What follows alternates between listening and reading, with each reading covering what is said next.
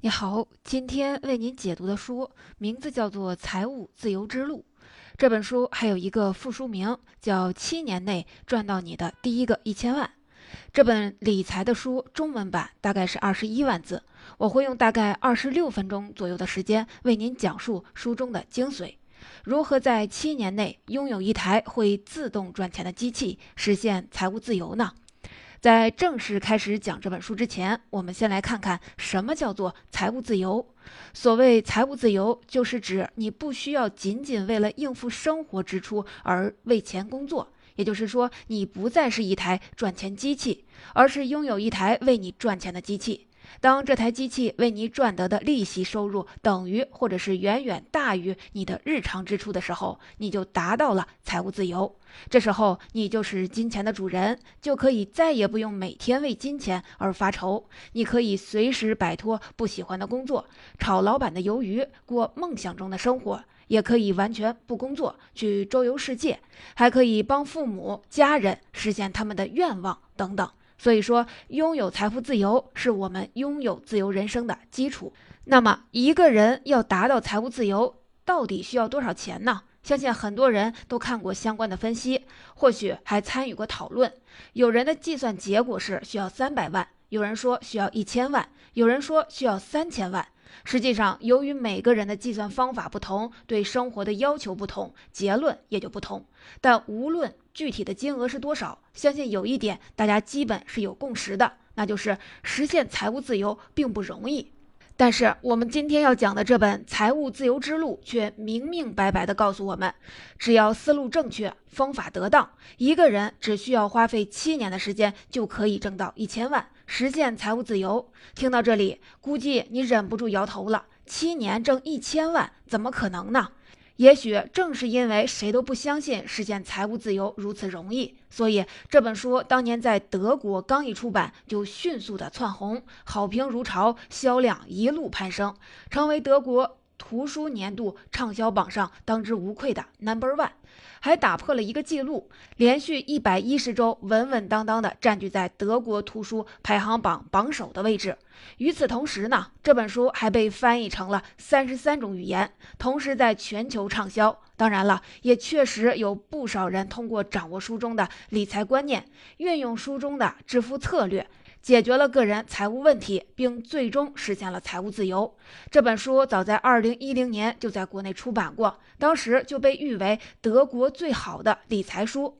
二零一七年又出了新版，并且增加了“七年内赚到你的第一个一千万”这个很亮眼的副书名。其实啊，原版书的副书名是如何在七年内赚到第一个一百万欧元。可能国内的出版人考虑到汇率，四舍五入取了个整数，就成了一千万人民币。当然，七年和一千万只是一个参考数字。这本书的价值在于对待财富的观念以及切实可行的理财方法。无论你是想赚一百万还是一千万，最基本的投资理财的原理和获取财务自由的方法都是一样的。这本书的作者是博多·舍菲尔，也被称为欧洲第一金钱教练。他一九六零年出生在德国科隆，十六岁时移民到了美国。二十六岁时，作者不幸陷入了财务危机，债台高筑。但四年之后，他不仅摆脱了危机，还建立并拥有了好几家公司，通过投资成了欧洲知名的亿万富翁。此后，作者就开始有意识地向大众传播自己的理财知识。他希望更多的人能够通过这些方法获得财务自由，过上幸福的生活。除了这本书，他还写了另外两本非常畅销的理财书，可能很多人都听说过，那就是《小狗钱钱》和《赢家法则》。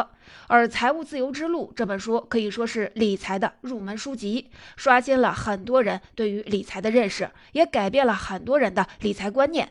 只要提到投资理财或者是财商教育，就不得不提到这本书。本期音频，我将把书中的核心内容分成两部分来为您解读。第一部分，我们先来跟随作者分析一下，在财富问题上，穷人和富人的不同之处到底是什么。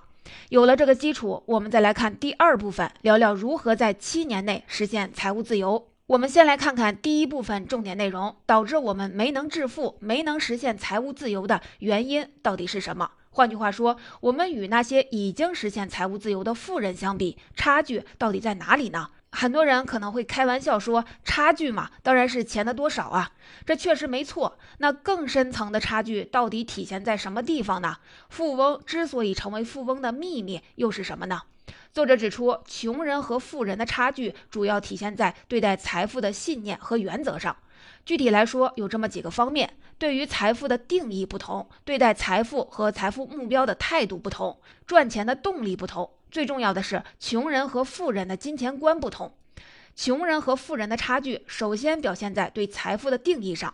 穷人对财富没有明确的定义，富人对财富的定义非常明确。什么意思呢？就是说，你觉得财富对你来说意味着什么？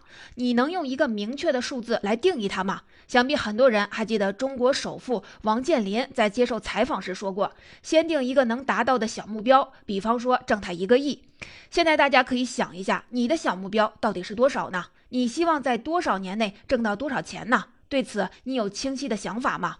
作者提到，要定义财富，需要满足三个条件：一是必须知道明确的数字；二是一定要用笔把它写下来，因为只在脑海中想和用笔写到纸上的感觉完全不一样；三是要把它转化为相应的画面。比方说，你对财富的定义是在七年内挣他一千万，那就把它写下来，并转化为一个画面。因为在我们的潜意识里所体现出来的不是一个词语或者是数字，而是一个具体的画面。你可以在脑海中想象这么一幅场景：七年后的自己，事业蒸蒸日上，入住豪宅，出入有豪车，名下有房产，手头有存款。关于豪宅的面积和豪宅内的布置、豪车的颜色、品牌、型号，甚至是你驾驶着豪车的感觉，你都可以想象。越具体越好。这些场景就相当于是一幅地图，可以引导你走向目的地。所以，仔细思考一下，就在今天、现在这一刻，你对财富的定义到底是什么呢？穷人和富人的差距还体现在对待财富和财富目标的态度上，在潜意识中。穷人从来没觉得我一定要有钱，财富目标也总是摇摆不定，换来换去。今天想我要在五年内挣一百万，晚上翻来覆去的睡不着，想着挣钱的各种方法。睡醒一觉以后，或者是稍微遇到一点困难，可能就把原来的想法抛到了脑袋后面，很快就放弃了。这时候就会觉得，哎呀，我挣那么多钱，搞得那么累干嘛？生不带来，死不带去的。我现在的小日子过得也不错，差不多就行了。人这一辈子嘛，吃喝不愁，有点小钱，乐呵乐呵得了。富人则认为，我必须要有钱，我没有其他的选择，因为我无法再忍受穷困潦倒的日子，更不希望自己这辈子就这样了。所以，一旦设立了财富目标，就不再更改。有人可能就会问了：如果要设立财富目标，那我是随便制定一个小的、实际的、踮踮脚就能够到的小目标好呢，还是朝着一个看起来就不那么好实现的大目标努力呢？很多人可能就会说：当然是要先制定一个小目标了，容易实现，也容易有信心嘛。作者却认为要制定大目标，大目标比小目标更容易实现。为什么这么说呢？因为如果你设定的是一个小目标，一旦遇到了问题，你的视线就很容易被问题给挡住，一眼望去哪儿哪儿全都是问题。至于目标已经被挡住了，完全看不见了，这时你就会产生怀疑和恐惧。为了逃避这种感觉，你就会下意识的再去寻找一个新的目标，等再出现了问题，就再设一个新目标。这样下去就会离原来的目标越来越远。所以要设定一个财富大目标，这样一来，出现问题时看向目标的视线就不会被挡住，你就会更清楚自己的努力方向。穷人和富人的差距还表现为赚钱的动力不足。穷人借口多，只关注自己的劣势，而且不打算付出百分之一百一十的努力。穷人总是更加关注于为什么，而不是怎么做。作者列出了两个非常简单的问题，大家不妨也思考一下如何回答。第一，如果你使出全身的洪荒之力，你觉得在接下来的一整年，也就是十二个月中，你能挣多少钱呢？你是怎么算出来这个数字的呢？第二，你有没有想过用这样一种算法来计算，选出你有史以来收入最高的那个月的月收入，乘以十二，达到这个收入后，再用每个月的收入提高百分之十，感觉非常高，是不是？不过也并非完全不可能达到。想不想挑战一下自我呢？只要你在接下来的十二个月中一直付出百分之一百一十的努力，结果你可以自己去验证一下。穷人和富人的差距，从更深的层面来讲，是金钱观，也就是对于金钱的真实想法不同。很多时候，我们对于金钱潜意识的看法会出卖我们，有些想法可能连我们自己都没有意识到，嘴上说着不要不要，身体却很诚实。如果你对金钱的看法非常的消极，在内心深处认定有钱并不是一件好事儿，那就很难变得有钱。作者举了一个例子，他有一个熟人托马斯。虽然觉得有钱的好处非常多，但实际上当局者迷，旁观者清。身边的人都知道，托马斯对财富的真实想法非常的消极。托马斯认为金钱会使人变坏，变得堕落，而他又是一个非常看重品行的人，所以他经常大把的花钱，有点钱就赶紧的花掉，也从来不存钱。这样怎么可能会变得有钱呢？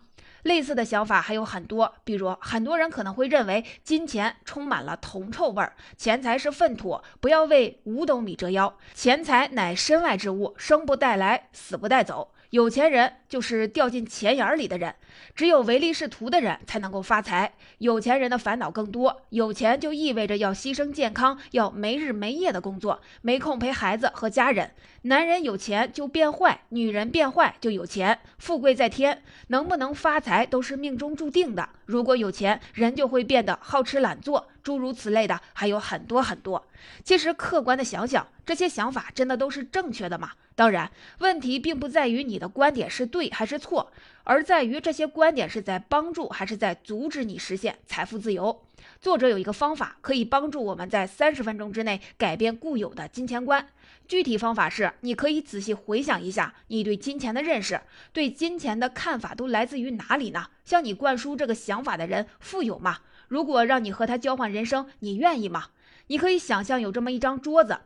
桌面呢，就是你对金钱的看法；支撑桌子的有四条腿儿，就是一些能够支持这个观点的经验。例如，现在有这么一张桌子，桌面上写着你过去对金钱的认识，你认为金钱会败坏人性，而且你找出了四个甚至更多的案例来充当桌子腿儿，来支撑你的这一想法。下面，让我们把旧有的观念擦掉，桌面上写上新的观念。用金钱能够做一些好事儿，这完全取决于你如何使用它。然后你同样可以找出很多支持这一观念的例子，充当桌子腿儿。比如，世界首富比尔盖茨设立了慈善基金会，不久前再次捐出了四十六亿美元。当然，捐了这些钱，他仍然是世界首富。遭遇地震时，很多明星、企业、个人捐款捐物，帮助灾区人民。国内的希望小学工程累计接受捐款几百亿元，兴建了几万所希望小学等等。用这个方法，我们可以改变自己所有的对于金钱的消极认识，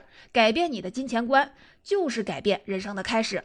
以上所说的就是导致我们没能致富的原因，也就是穷人和富人的差距所在。因此，要想缩小与富人的差距，迅速开启财务自由的人生，就要对财富进行明确的定义，确立一个长远的财富目标，找出自身的优势，使出全身的洪荒之力，朝着财富目标努力。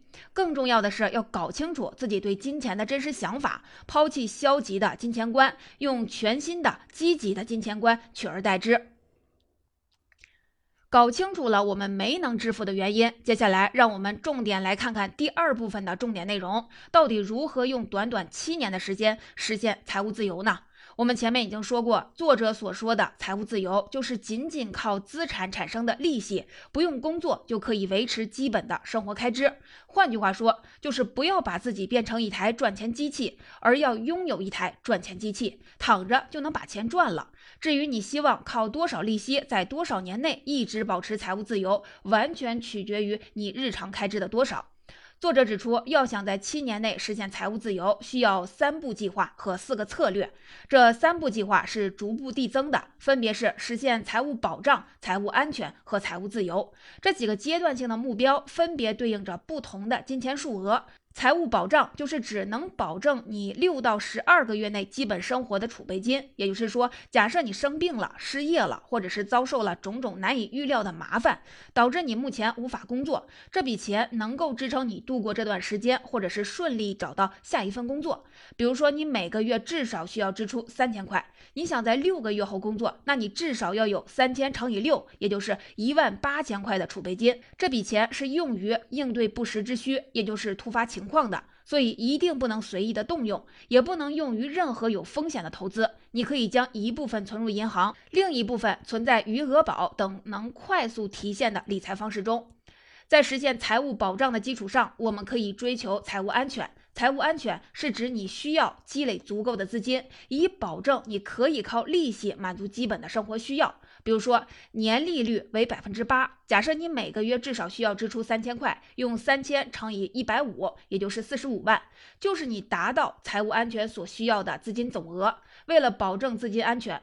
对于这部分资金的投资，依然要以稳健为主。当然，要达到财务自由，你可能会觉得每月三千完全是不够花。那你可以详细的列出要达到你梦想的生活所需要的金钱数额，再平均到每个月中，然后用这个数字乘以一百五，也就是你要达到财务自由所需要的资金总额。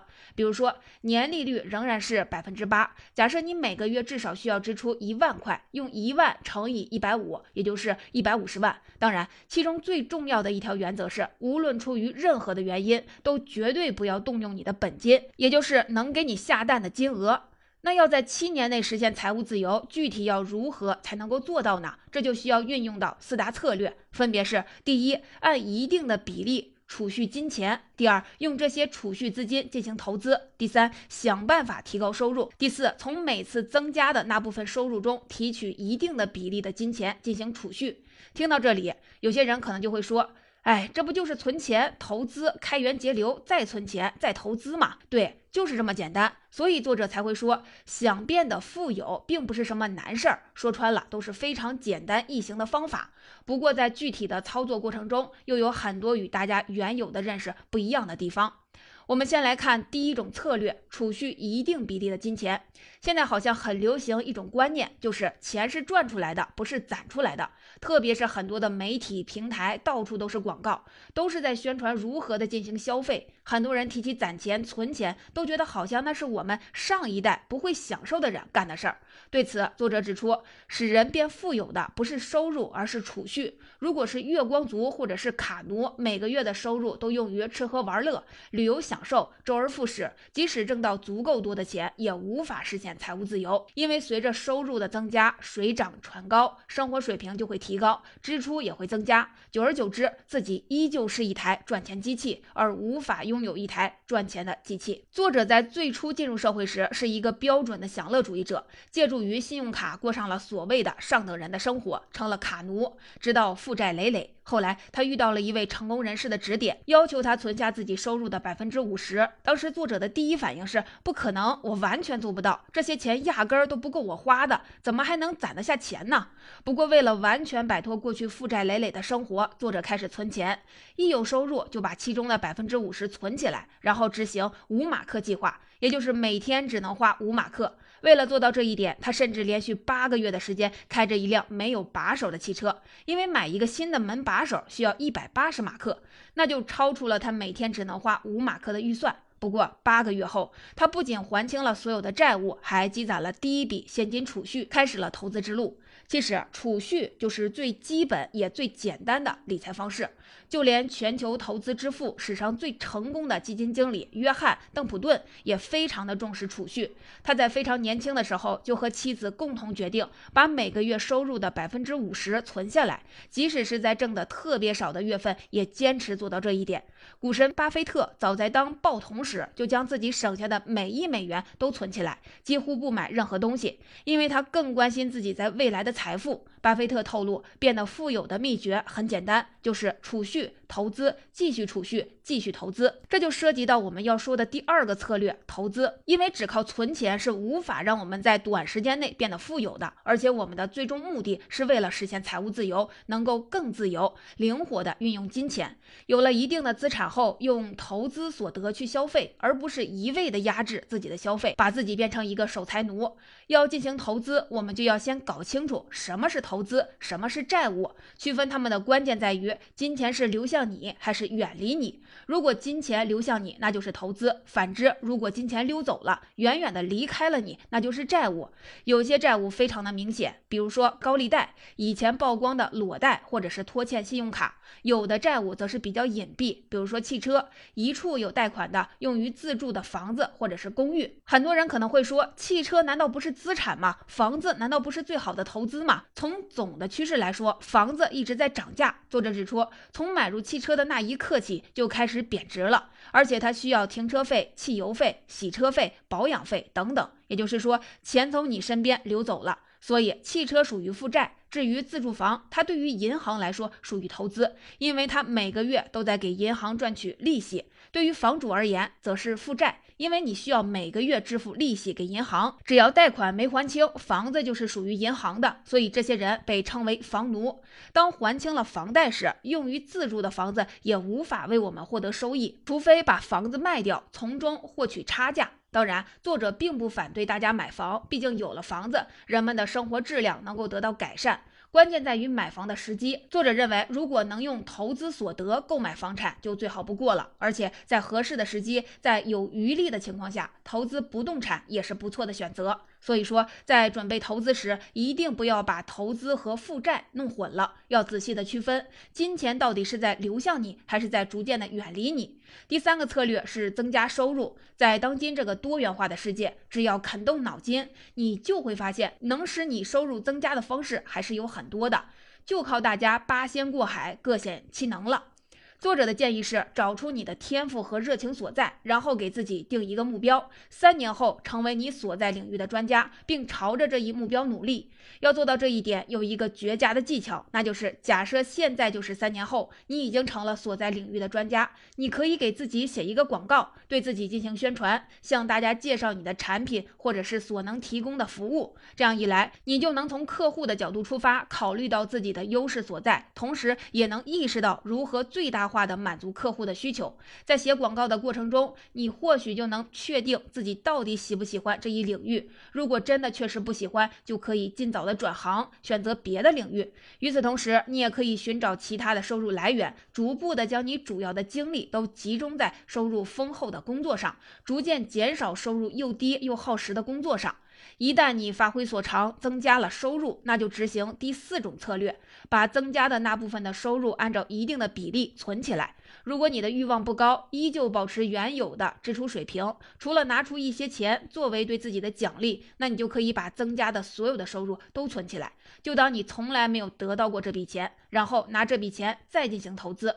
在具备了相应的投资知识之后，投资的越早就越好，因为复利的魔力大到惊人，而影响复利的两大因素就是时间和利润率。比如说，假设年利率为百分之十二，如果你从三十岁开始每月存两百块钱并投资，那等到你六十五岁时，也就是三十五年后，你就会拥有一百万。如果你从五十五岁才开始存款投资，要想在六十五岁时，也就是十年后拥有一百万的话，那每个月至少要存五千块才行。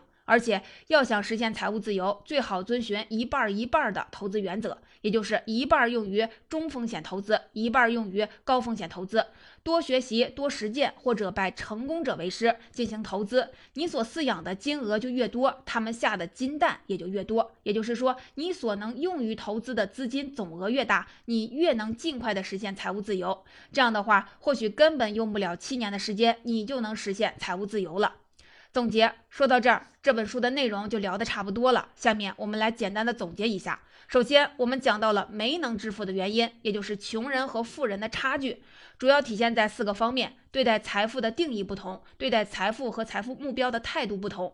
穷人的借口多，只关注自己的劣势，而且不打算付出全身心的努力。更重要的是，内心深处对金钱的真实想法不同。因此，只要对财富进行明确的定义，确定长远的目标，改变金钱观，在正确的道路上付出百分之一百一十的努力，就能够快速致富。然后我们谈到了如何在七年内实现财务自由，那就先搞清楚要达到财务保障、财务安安全和财务自由分别所需要的资金总额，然后按照四大策略执行。第一，按一定比例储蓄；第二，用储蓄资金进行投资；第三，想办法提高收入，在三年内成为所在领域的专家；第四，将增加的那部分收入按照一定的比例进行储蓄投资。换句话说，就是巴菲特所说的秘诀：储蓄、投资、再储蓄、再投资。七年之后，希望我们都能够拥有持续赚钱的能力，实现财务自由，让自己和家人过上梦想中的舒适、有尊严的生活，不再为金钱所困，让金钱为我们服务，掌控自己的人生。